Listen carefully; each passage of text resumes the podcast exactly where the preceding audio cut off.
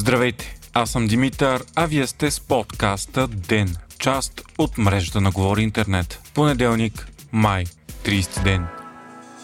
Руското настъпление в Донбас продължава, а на украинската армия е все по-трудно да удържа концентрирания огън на изток. Руснаците вече са по улиците на Северодонецк, последният голям град в Луганска област, контролиран от Украина. Жертвите там са много, но съпротивата е твърда. Днес външният министр на Русия Сергей Лавров обяви, че освобождението на Донецк е безусловен приоритет на Москва, а останалите територии на Украина сами трябва да решат съдбата си. Той и категорично отхвърли все по-силно циркулиращите твърдения, че Владимир Путин е тежко болен. Вчера пък украинският президент Володимир Зеленски обяви, че осъзнава, че Киев не може да си върне всички окупирани от Русия територии по военен път. Той изрази увереност, че ще се върнат завзетите земи от войната от 24 февруари насам, но не и онези от преди нея. Крим и частите от Луганск и Донецк, контролирани от сепаратисти. Въпреки военните успехи на изток, според военното разузнаване на Великобритания, Русия вероятно е претърпяла съкрушителни загуби сред младите офицери и тези от среден ешалон. В Литва пък обикновените граждани са започнали кампания за събиране на средства за военен дрон за Украина. Те вече са събрали 4,4 милиона долара от необходимите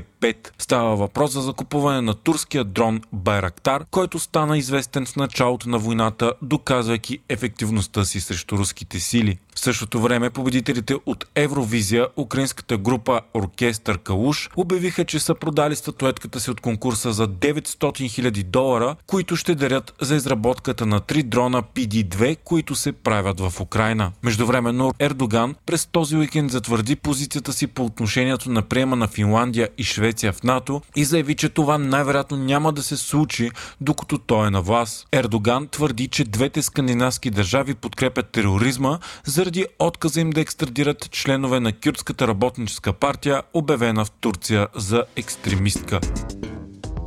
Страните от Европейския съюз отново не успяха да се споразумеят за налагането на петролно ембарго на Русия. Днес посланниците на страните се събраха в Брюксел, като този път не успяха да решат дали да наложат пълно ембарго на петрола от Русия или само частично на доставките с кораби. В проекто предложението на ЕСА трябва да се наложи ембарго на всички петролни продукти с временни изключения за Унгария, Словакия и Чехия. България не е в тази чернова, но предстои да се види какво ще се случи на срещата между лидерите на страните членки, която се провежда днес и утре. В неделя агенция Bloomberg съобщи, че Европейската комисия е предложила за България да бъде предвиден преходен период за спирането на вноса на петрол от Русия и това да стане през юни или декември 2024 година.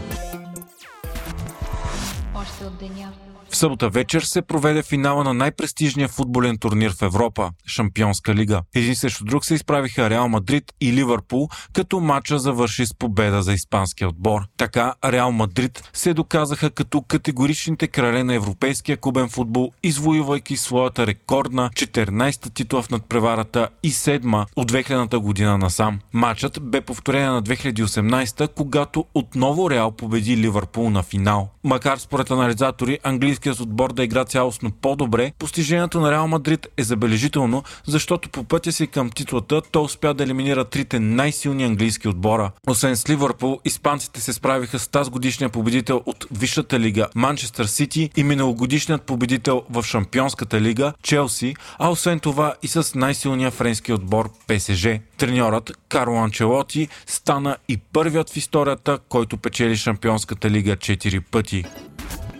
Мона Лиза на Леонардо да Винчи бе замерена днес в Увара с парче торта от мъж, облечен като възрастна жена в инвалидна количка. Най-известната картина на планетата е непокътната, тъй като е поставена под бронирано стъкло. Мъжът е екоактивист, който твърдял, че хората и художниците трябва да се замислят за Земята. Това не е първото нападение към Мона Лиза, заради което и картината има специална охрана и бронирано стъкло, което да я предпазва. Най-сериозни са атаките през 1950 1996 година, когато мъж е залива с киселина и уврежда долната и част, а по-късно боливийски художник хвърля камък по нея, причинявайки леки щети.